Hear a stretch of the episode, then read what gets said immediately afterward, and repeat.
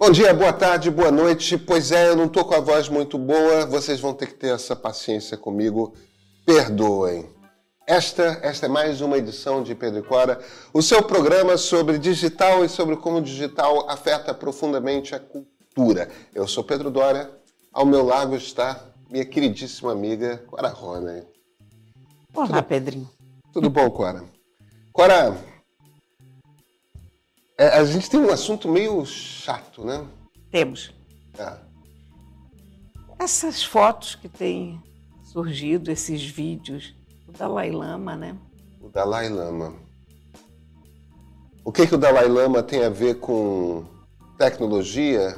O que que o que, que a destruição por ele próprio da imagem do Dalai Lama tem com tecnologia? Vem.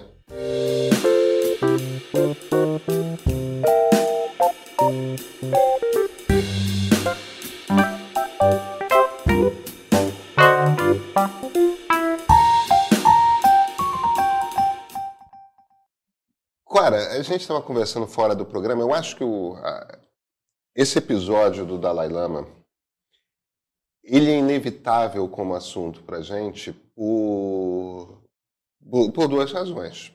A, primeira é que tem um ângulo tem um ângulo tecnológico, né? Como a gente estava conversando. Nada, nenhuma personalidade consegue mais fazer qualquer coisa que não seja filmada. Então essas coisas serão vistas pelo mundo. É... Agora tem um segundo aspecto que aí é uma coisa questão pessoal sua. Não só você faz parecer que a Índia, talvez depois do Brasil, talvez não, é, é, é, seu país favorito no mundo, e o Dalai Lama mora na Índia, isso aconteceu na Índia, como você já teve no Tibete também. É, Quara, uma das coisas que todo mundo está dizendo é que botar a língua para fora é um cumprimento tibetano habitual. E como toda, toda a minha experiência no Tibete, a respeito do Tibete, se passa ou no cinema, ou então Tintin no Tibete, que foi escrito pelo RG nos anos 30, é, o Tintin e o Tantan tem muita língua para fora mesmo no, no, álbum. Mas puseram, quando você estava lá, a língua para você, como cumprimento? Eu passei uma semana lá, e não só em Lhasa, mas eu, eu fui de Katmandu para Lhasa de carro, né? Então nós passamos por várias cidades, vilarejos, ninguém pôs a língua para mim. E eles adoram interagir com as pessoas. Quer dizer, não é falta de interação, né? Não, os tibetanos adoram conversar com você, têm maior interesse. Eles têm poucos turistas ocidentais. Há muito turismo no Tibete, mas sobretudo chinês. Há um número relativamente pequeno de turistas que vai a Lhasa, até porque é alto para Chuchu. Fica a 3.700 metros de altitude, enfim, não é um lugar fácil de chegar. E olha, eu encontrei centenas de tibetanos e não, ninguém botou a língua para mim. Essa desculpa cultural, porque o que, que aconteceu? Gente, vamos resumir a situação. Dalai Lama no dia 28 de fevereiro, teve uma interação esquisitíssima com um menino que estava na plateia. Isso aconteceu em Dharamsala, na Índia, que, aliás, é o meu país favorito no mundo, depois do Brasil. E um menino pediu um abraço. Era uma formatura de alguma espécie, você viu que os meninos estavam com aquela roupa de formatura, o menino pediu um abraço, o Dalai Lama não entendeu muito bem o que ele queria, os auxiliares disseram que era um abraço. O menino subiu ao palco. Subiu ao palco, deu um abraço no Dalai Lama, aí o Dalai Lama diz: primeiro aqui, e oferece a bochecha. Depois olha para o menino e ele diz: agora acho que é aqui, aponta a boca. E puxa o queixo do menino. É, o menino hesita, né? O menino é, hesita. O menino hesita de dar um beijo no lábio. E, e aí o Dalai Lama meio que puxa ele é. para dar um beijo no lábio. Você sabe que eu revi esse vídeo, eu acho que umas 10 ou 15 vezes, porque eu escrevi... Você tem essa sensação de que o menino hesita e o Dalai Lama que puxa? Eu não tenho essa sensação, eu tenho essa certeza, porque eu revi o vídeo 10 ou 15 vezes, porque eu, eu escrevi a minha coluna para o Globo em cima desse episódio. E eu meio que decupei mentalmente aquele vídeo, porque eu descrevi o vídeo uhum. em palavras. E quando você começa a prestar atenção, e quando você começa a ver a cena toda, pedaço por pedaço, é mais chocante do que quando você vê de uma vez, porque é uma cena que dura no todo dois minutos. Mas quando você começa a ver a dinâmica, ele está segurando o menino o tempo todo pelo queixo. O garoto não sabe o que fazer, o garoto está visivelmente encabulado. O Dalai Lama não mostra a língua. O Dalai Lama mostra a língua e pede para o menino chupar a língua. E ele não disse see my tongue, porque os passadores de pano estão dizendo não, ele não fala bem inglês. Ele procurou a palavra, em vez de dizer suck, que é chupa, ele queria dizer si. A pessoa que diz si faz um gesto diferente, aponta, não puxa a cara em direção ao outro. É um constrangimento. É, é um.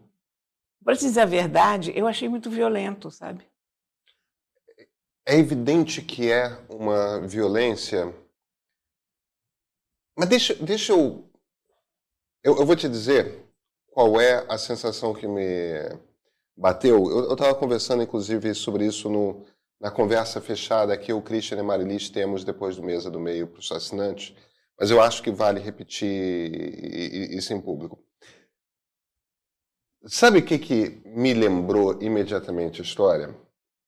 A cena do Rabino Harry Sobel roubando uma gravata em Miami. Sim. A impressão que eu tenho é que está acontecendo com o Dalai Lama aquilo que aconteceu com Sobel é um senhor com mais de 80 anos, aquela demência senil começando. Dalai Lama tem 87. O, o que acontece é, o, o, a, a, demência senil, ela quando começa a aparecer, aí é, é que tem, demência senil a gente usa é, esse termo guarda-chuva para doenças como o mal do Alzheimer, que não é o único a doença que acontece com, com pessoas é, idosas, mas todas têm essa mesma característica de demenciar, a pessoa começa a perder noção, tudo mais. É, é, é, o que a gente chamava de velho gagá. Os primeiros sintomas de demência senil são três.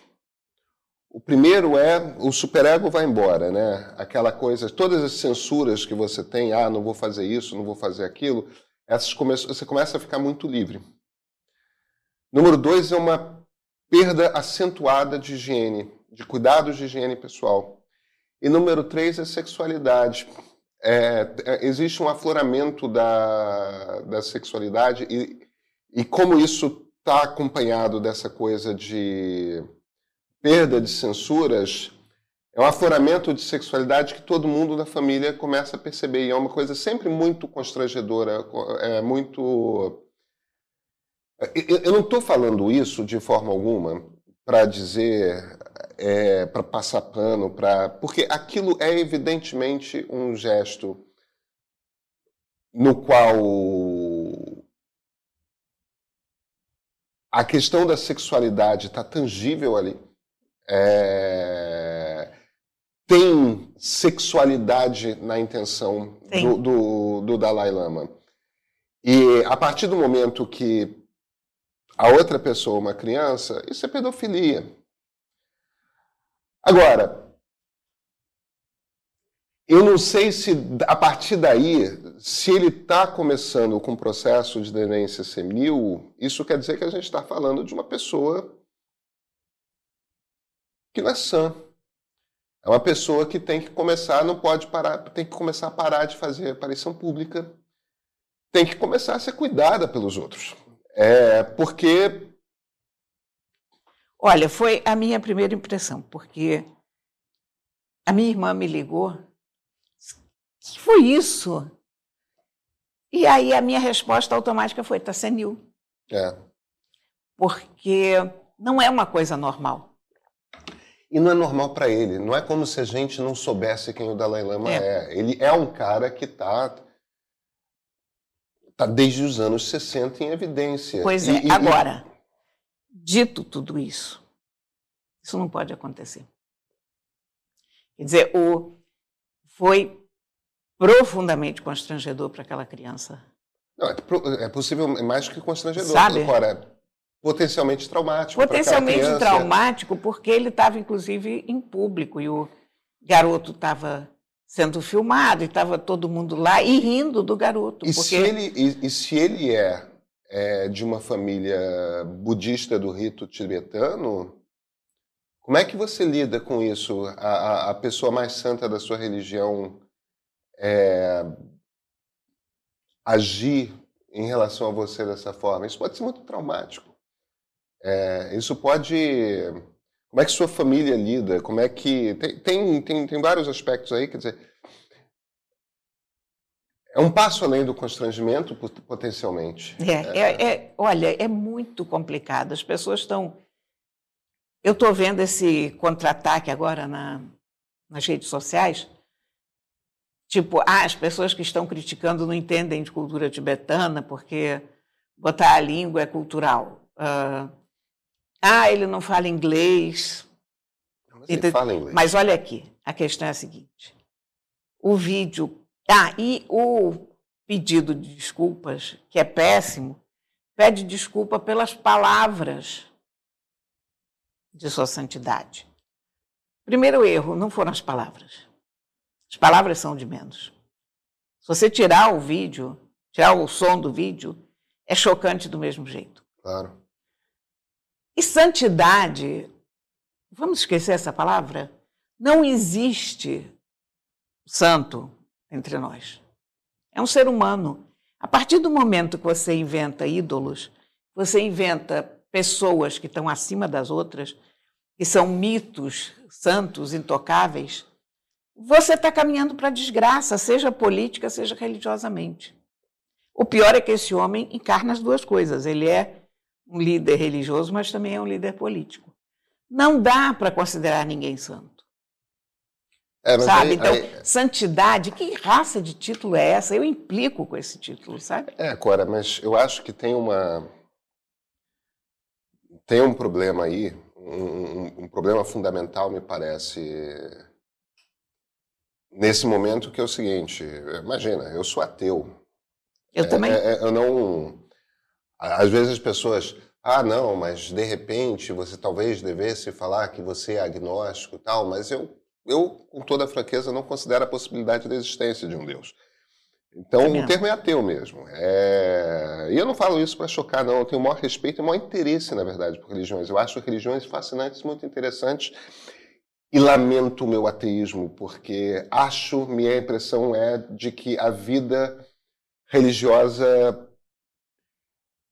é, se não mais rica, e eu desconfio que seja mais rica, é, porque você tem uma dimensão a mais, me parece, se não mais rica, é no mínimo, eu acho, um pouco mais confortável, porque é. tem um consolo ali que. Olha, nós estamos na mesmíssima página. Assim. É, pois é. Eu lamento não ter fé. Que, que, que, não há nada a fazer. Que, que tem aquela coisa Richard Dawkins, né? É, aquele movimento pelo ateísmo e tudo mais. Eu não sou um militante do ateísmo. Mas, enfim, não é, não é nessa questão que eu quero me perder. É, o fato é, existem pessoas religiosas e, e, e, essa coisa do mistério da fé, que eu acho fascinante, interessante e, e tudo mais, uma das características do mistério da fé é essa de que alguma coisa essas pessoas sentem. E se você é um budista do rito tibetano, o, o Dalai Lama é a reencarnação de um dos mais iluminados espíritos que há. Então, é uma pessoa profundamente sábia, é uma pessoa que, que, que não é Deus, porque budista não tem Deus, né? Mas é, é, é uma pessoa de um nível de sapiência, de um nível de contato com o universo que, que não existe é, muitos outros próximos. Existem outros lamas, mas nenhum como O Dalai Lama. Olha, eu achava tudo isso. Eu tinha a maior simpatia pelo Dalai Lama. Por ele, porque sempre me pareceu uma figura simpática, ah, pela resistência à invasão do país dele e pela minha visão do budismo, que eu acho uma religião, ainda assim, muito boa, compassiva e bem orientada. Despojada dos bens materiais, sem ligar para essas besteiras que a gente liga no cotidiano. Achava tudo isso, até ir ao Tibete. Quando eu fui ao Tibete, eu fui a Potala. A Potala é aquele palácio lindo, realmente absolutamente maravilhoso como arquitetura, que fica em Lhasa, domina Lhasa inteira. É uma fortaleza. E você faz um passeio por aquele palácio, são 13 andares. Eu subi todos os 13 andares. Não foi pouca coisa, não, porque não tem elevador. É escada. e essa escada, em alguns lugares, é escadinha de madeira, enfim, uma aventura. Mas, e é proibido fotografar dentro da potala, e se você procura no Google, você vai encontrar pouquíssimas fotos, quase não há fotos do interior da potala. A minha sensação predominante dentro da potala, que é muito bonita, você sabe, é, um, é uma fortaleza sombria, pouca luz entra lá dentro, são 10 mil quartos, evidente que você não visita todos, são não sei quantos milhares de salas, mas lá dentro estão os túmulos de todos os lamas anteriores ao Dalai Lama. E esses túmulos são um escândalo, porque eles são apresentados a você assim: aqui está o túmulo do quinto lama, a estupa do quinto lama, tem 220 mil pérolas, tem 600 quilos de ouro, tem não sei quantas mil pedras preciosas. Daqui a pouco você anda mais um pouco, você chega diante da estupa do 11 lama. Um negócio enorme. Ali foram usados 300 quilos de ouro, 400 quilos de prata, não sei quantas pedras preciosas. E assim sucessivamente. Então, aquela ideia de que o budismo está desligado dos bens materiais, que a gente tem que viver para fazer o bem, aquilo ali vai por terra. Porque é, é o mesmo mal-estar que eu tive no Vaticano. Porque você ouve uma religião falando de humildade e de praticar o bem e de ajudar as pessoas, e você vê do lado de fora, no, isso no Tibete até hoje, povo extremamente pobre. Aquilo ali foi um regime feudal até a invasão chinesa, nos anos 50. Então, para que, que aquelas pessoas trabalhavam e se matavam e viviam em condições subhumanas para que um lama fosse enterrado em 3 mil quilos de ouro, em 220 mil pérolas? Me causou uma revolta aquilo, sabe? Uma reversão de expectativa, digamos assim. Porque uma coisa é você ver um lugar lindamente pintado. Eu fui a vários templos budistas e são muito lindamente pintados, até aí tudo bem. Porque você pode ter pessoas que, que se dedicam a tornar aquilo bonito. Uh, uma das, das artes tibetanas mais lindas são as mandalas, que demandam uma paciência enorme. Até aí tudo bem. Mas quando você entra nesse terreno de ouro, de pedras preciosas, de pérolas, para quê? Para enfornar aquilo todo dentro de uma, de uma fortaleza que só meia dúzia de privilegiados ia ver, em detrimento de uma população que poderia fazer muito melhor uso daquilo, que não tinha condições de saúde, de saneamento, de educação. A, a população era analfabeta até o começo do século passado. Enfim, aquilo ali me tirou as escamas dos meus olhos, digamos assim, e eu Passei a considerar o budismo uma religião como outra qualquer e o Dalai Lama como uma pessoa como outra qualquer. É, mas sabe? veja, eu não. Eu, eu per não... perdi o, a ideia de que aquilo seria mais sagrado, ou mais humano ou compassivo do que qualquer outra coisa, não. É tudo igual. É, mas veja, eu não. A, a coisa que eu não quis dizer em momento algum é que o budismo é uma religião especial, o budismo é uma religião diferente. No fim das contas, sempre que você tem uma religião organizada, você tem uma estrutura de poder, você tem, tem. concentração de riqueza, você tem. É, religiões centralizadas são assim. Quando você tem uma estrutura hierárquica, a, a comparação faz sentido, a comparação com. É, a, a, a, comparação com a Igreja Católica, porque o budismo tibetano é uma religião centralizada. Outros budismos não são, né? É, você tem o, o, Zen budismo, por exemplo, não tem o que é um budismo muito japonês, né? O Zen budismo é uma prática pessoal e, e evidentemente existem os mestres é, que você pode deixar de seguir o seu mestre sem abandonar sua religião, entendeu? E, e é um mestre, não é o, o, o ponto aqui que eu estou tentando fazer, talvez, é o mestre, não é o Papa, não é o Dalai Lama, não é.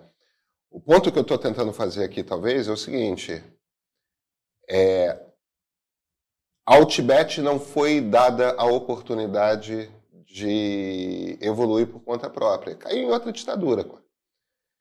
Entendeu? É, e os chineses não têm nada de santos. O mal matou não sei quantas pessoas, tal. Tipo, o, o, fato de que havia uma classe servil é, que incorporava boa parte da população tibetana é, no período do regime dos lamas é verdade? É. É, é isso mesmo. Na Arábia Saudita é assim. Entendeu? É, em, em um cacetão de lugares. É, o mundo não é puro, o mundo não é limpo e, e, e aquilo que o, que o budismo tibetano no Tibete livre representava não é uma coisa para ser endeusada. Agora, o Dalai Lama não tem nada a ver com isso. Porque ele saiu de lá garoto, foi prisioneiro chinês durante um tempo até que conseguiu fugir da China. É, e desde então que ele está tentando falar, a mensagem é: vem cá, tem um país que foi um país que foi tomado pelos chineses e que tem uma cultura própria, tem uma etnia própria que deveria ser independente. Eu acho que ele tem razão. Sim, com certeza ele tem, mas aquela eu eu perdi o encanto, talvez seja essa palavra que eu tinha com, com o budismo e com o Dalai Lama, sob, o, sob esse aspecto espiritual, digamos assim, sabe? Uhum.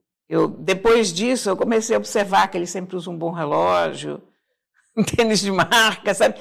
Comecei a perceber. Quando você começa a perceber essas coisas, aí você, toda vez que você vai nos Estados Unidos, você vê em alguns shoppings ali naquela área de São Francisco, sobretudo, você volta e meia vê um monge em frente a uma loja Chanel. São umas coisas meio incongruentes, sabe? É, que não. Enfim, o, o, que eu sei é que ir ao Tibete, para mim, foi um, um choque nesse aspecto de. Eu acho que o Tibete deve ser livre e deve ser uma democracia. Pode até ser uma monarquia, mas tem que ser uma monarquia parlamentarista claro. que a população possa eleger seu parlamento, primeiro-ministro. Claro, agora, coitados, é, a, a, dominação é tão terrível que ali em frente a Potala, eu chamo o palácio de Potala de a Potala porque é uma fortaleza. Uhum. Então, para mim, é a fortaleza Potala, né? Ali em frente a Potala havia, antes dos chineses entrarem, um mercado enorme, aquela confusão de mercado, cabaninhas e barraquinhas e não sei mais o quê. Aquilo tudo foi demolido. Hoje há uma praça enorme, cimentada, e você não pode fazer nenhuma reunião. O que se, ou seja, três pessoas, mais de três pessoas não podem se, se reunir, que imediatamente aparece um guarda chinês desfazendo. É, chama ditadura. O grupo chama-se ditadura. Eles saíram de uma. É que nem o Irã. Saiu de uma ditadura e entrou no É. A diferença é que o, o Irã saiu de uma ditadura laica e entrou numa religiosa, o Tibete saiu de uma ditadura religiosa e entrou numa laica. Agora, os chineses não conseguiram acabar com a religião, porque você vê muitos e muitos peregrinos que vêm de diversos cantos do Tibete fazendo a volta da Potala, se deitando no chão. É uma coisa muito esquisita. Eles, a pessoa está em pé, se ajoelha, deita. Depois se levanta, se ajoelha, deita. E vai andando assim, se arrastando, deitado, em volta daquele palácio que é enorme. Então, a religiosidade ainda está muito presente. Eu acho que os chineses Estão deixando isso para lá para não criar mais confusão do que já tem. Agora, dove entra a tecnologia, né? Que até que. Claro. a questão é que no mundo hoje não dá mais para fazer nada sem ser observado, né? Não, não dá, não dá. E, e, e figuras como o Dalai Lama não podem entrar no, naquela fase da demência senil sem que seja percebido. É... Então, eu, eu que estou interpretando aqui como demência senil, né, Cora? Eu, mas eu Será... acho, olha, pelo menos a visão mais caridosa que a gente pode ter é essa, e eu não vejo por que não tê-la, porque a gente está falando de uma pessoa de 87 anos. É, é. é engraçado, né, Pedro? Porque a gente achava que o grande problema da sociedade em geral iam ser as câmeras CCTV, aquelas câmeras nas ruas. E houve imensas discussões em relação a isso na Inglaterra. Em todos os lugares. Inglaterra, quando começou a botar câmeras, eu me lembro que aquilo ali foi um, um escândalo, todo mundo achando que ia perder a privacidade, as câmeras nas ruas. A China nunca, na China nunca houve essa discussão, porque não sendo uma democracia, a discussão não é necessária. As câmeras foram postas e acabou. Mas, curiosamente, não são só as câmeras CCTV. Uma coisa que nenhum de nós tinha previsto é o poder que teria o celular, a câmera do celular. Como em todos os lugares haveria uma pessoa com celular para filmar o que está acontecendo. Aqui mesmo nós tivemos, ontem, anteontem, essa mulher louca racista, lá em São Conrado, que começou a bater e chicotear o entregador. São Conrado é um bairro aqui do Rio de Janeiro, né? São Conrado é um bairro aqui do Rio de Janeiro. Ela estava chicoteando cara. Era um troço muito impressionante. Ela saiu com o cachorro, a certa altura tira a coleira do cachorro e começa a usar aquilo como um chicote. Felizmente, alguém estava lá com o celular e filmou. É, isso, essa, essa imagem é, essa imagem é muito chocante. E, e, eu vou comparar com outras duas imagens que são razoavelmente recentes, Cora. Uma foi, um, dois anos atrás, o assassinato na Barra da Tijuca, que é perto de São Conrado, daquele rapaz africano que foi cobrar, ah, cobrar uma, foi. uma dívida. É, trabalho, ele tinha trabalhado tantos dias, não estava recebendo. Um grupo de milicianos o amarrou e com uma vara matou ele a pauladas. Foi horrível. E tem uma terceira cena que aí já tem mais anos, foi no Flamengo, em que em que um rapaz que era um que era também negro é, era um, um, um, um assaltante de rua, uma coisa assim, foi pego por um, por um grupo de justiceiros, foi também espancado e depois amarrado, espancado, seminu, num poste. Me lembro dessa imagem também. Por que, que eu acho que essas três imagens conversam e são muito fortes? A gente às vezes trata a questão da, da escravatura como se fosse uma coisa que tivesse morrido.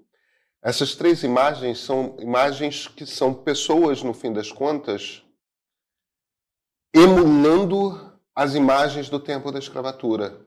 Você chicoteia uma pessoa negra. Você amarra, bota no chão e esmurra uma pessoa negra. Você esmurra e prende no pelourinho, que é, em essência, o pelourinho nas cidades, várias cidades no Brasil tem um lugar chamado pelourinho. Aqui no Rio de Janeiro ficava na Praça 15. É, em Salvador fica no pelourinho, que é, em essência, um poste onde es pessoas escravizadas eram postas presas para que o público as visse. É, no, no, no momento de humilhação, de castigo físico. Eu, eu, às vezes eu tenho a impressão que as pessoas não têm nem consciência, no sentido de que elas não estão conscientemente, ah, vou fazer isso. É aquele gesto de fúria, é aquele gesto de violência, é aquele gesto no momento de exacerbação emocional, e o natural é eu em sendo branco, eu em lidar com uma pessoa negra, e em estando com raiva dessa pessoa, é assim que faz. Quer dizer, mais de um século depois da Lei Áurea, ainda está presente é. na imaginação brasileira. Ainda está presente na compreensão de uma imensa quantidade de pessoas de como que você se comporta, de como que as hierarquias da sociedade se estabelecem, de como e, e, e, é absurdo, é absurda a ideia de que isso não acontecesse antes justamente por conta dessa questão dos celulares que você está chamando a atenção, nesse caso do, do rapaz africano, a gente soube depois. Mas, tanto no caso dessa, dessa moça que, que vem com a chibata para cima do rapaz, quanto no caso desse rapaz que foi acorrentado no Flamengo, as fotos circularam nas redes sociais, os vídeos circularam nas redes sociais. É aquele momento em que é, é, debré materializado. Eu ia falar isso, debré. Exatamente. É, é debré materializado. Né? É, o, o Debré é um, um, artista francês que teve aqui no Rio no início do século XIX e que tem inúmeras é, aquarelas é, mostrando justamente essas cenas do cotidiano do Rio de Janeiro, que não eram diferentes do cotidiano de outras cidades do país, e, e no qual está presente uma, a violência da escravatura é, é de uma forma quase que angustiante. Né? É, é horrível. É, isso, pu é isso puro. somos nós, é, né, Cora? Puro suco de racismo, né? É, é, é, mais do que suco de racismo. É o suco de racismo que revela. Escravocrata, é. É verdade. A, a, a cultura escravocrata ainda está entre nós. Cora, sempre que polícia militar sobe morro aqui no Rio, eles estão repetindo o gesto dos capitães do mato subindo os morros atrás do quilombo. Entendeu? E eles agem com a fúria. Aí as pessoas falam, ah, mas muitas vezes policiais militares são negros também. Capitães, capitães do, mato, do, mato, também eram. Entendeu? É, é, a gente repete esses gestos, a gente repete esses rituais. A escravidão não foi embora. Não. É, é ela é ilegal, mas não é só na coisa do do condições análogas à escravidão sobre as quais a gente tanto tem falado. Esse é outro sintoma, evidentemente. No fim das contas, eu acho que talvez o que eu esteja tentando dizer é que hum, uma das características que os celulares trouxeram, quando para repetir essa sua observação de que a gente está vendo todas as coisas, os celulares, de certa forma, estão obrigando a gente também a olhar o Brasil na cara, né? E, e, e ver o que, é que nós somos de fato. Verdade. A gente está falando aqui mal dos, da ditadura dos lamas no Tibete. Olha quem somos, Clara. É isso mesmo. Vamos. A gente se vê na terça, né? Sim. É. Quem sabe um pouco mais de alegria. Vamos esperar que os celulares captem boas cenas, né? Por favor. Até terça agora. Até terça. Thank you.